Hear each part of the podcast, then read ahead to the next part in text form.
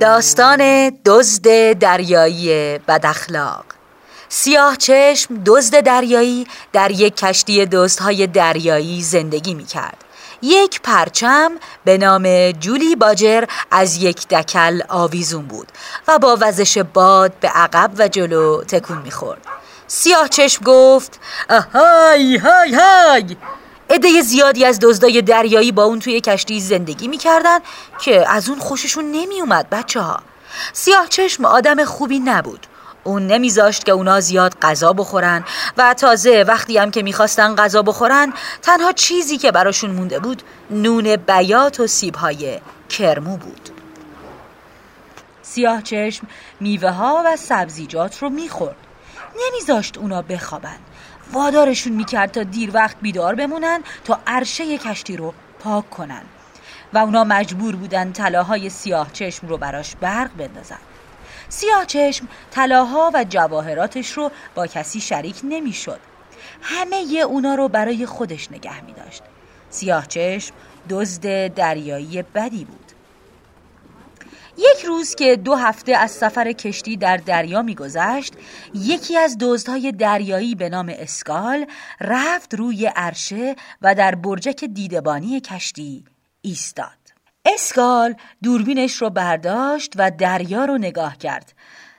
آهای من لبانهای دریا ندیده. اونجا یک جزیره می‌بینم. ناخدا سیاه چشم به اسکال گفت که از برجک دیدبانی بیاد پایین و بعد بادبانها رو به سمت جزیره کشیدن. اسکال به یکی از دزدهای دریایی دیگه گفت که لنگر رو بندازه. لنگر در عمق آب فرو رفت.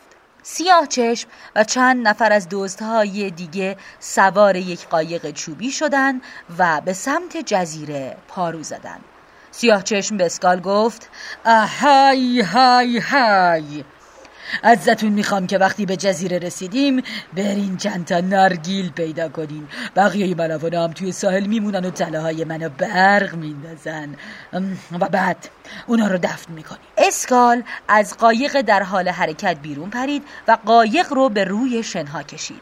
بعد دوید میون درختها تا چندتا نارگیل پیدا کنه. دوستهای دیگه با پیراهنشون طلاها رو مالیدن و کاملا براق کردن.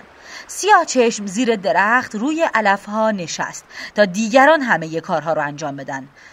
خوبه. حالا طلاهام رو دفن کنین. دزدای دریایی یک گودال عمیق توی شنها کندن و طلاها رو توی اون گذاشتن. خوبه.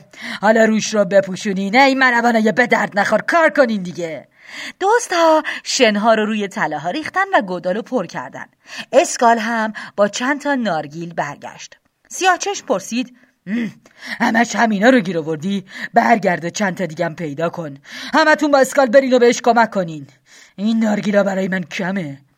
وقتی همه توی جنگل رفتن تا به دنبال نارگیل بگردن سیاه چشم هم دراز کشید و چرتی زد. وقتی که بیدار شد قایقش رو ندید بچه ها کشتی دزدای دریایی رو هم ندید. موقعی که سیاه چشم خواب بود اسکال و بقیه دوستها با قایق به کشتی برگشته بودند و با کشتی از اونجا دور شده بودند. اونا همه طلاهای سیاه چشم رو هم از توی گودال در آورده بودن و با خودشون برده بودن سیاه چشم داشت دیوونه می‌شد توی یک جزیره مونده بود. تنها بدون طلا بدون کشتی و حتی بدون نوشیدنی. در همین موقع یک توتی از روی درخت پایین پرید و خوند. آهای های های. دزد دریایی را عشق است. اسم این توتی پجز بود. پجز و سیاه چشم تا آخر عمرشون در همون جزیره پیش هم موندن. سیاه چشم چاره ای نداشت جز این که هر روز نارگیل بخوره و به صدای پچز گوش بده. اگر اون کمی با دزدای دریایی دیگه خوش رفتاتر می بود چه میشه کرد؟ حالا که نبوده بچه ها و این بود سزای دزد دریایی بداخلاق. نویسنده مارکو فالیس ترجمه علی حسین قاسمی گوینده زهرا ناظری.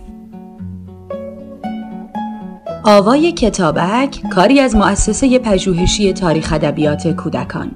آوای کتابک بانگ ترویج است و ترانه. بانگ قصه است و افسانه. برای دسترسی به محتواهای صوتی آوای کتابک می توانید به کانال تلگرام آوای کتابک و سرویس های پادکستی همچون Apple Podcast، Castbox، ناملیک، Podbean و Google Podcast مراجعه کنید.